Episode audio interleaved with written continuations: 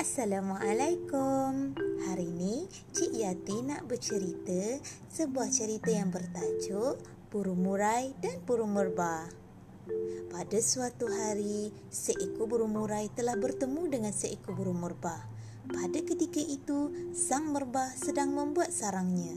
Sambil ketawa, sang murai berkata, Hai sang merbah, aku sangat kasihan melihat keadaanmu ini.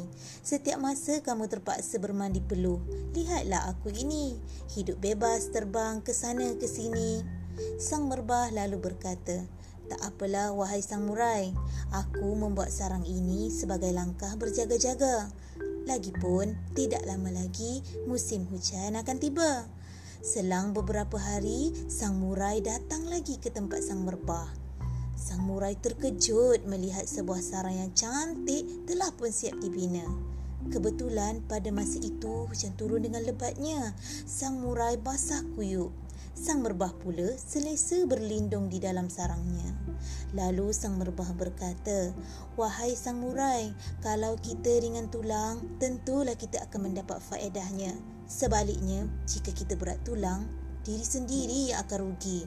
Sang murai berasa sangat malu lalu beredar dari situ. Pengajaran dalam cerita ini ialah kita tak boleh pandang rendah pada kebolehan orang lain. Sekian sahaja cerita Cik Yati pada hari ini. Semoga ianya memberi pengajaran kepada kita semua. Bye. Assalamualaikum.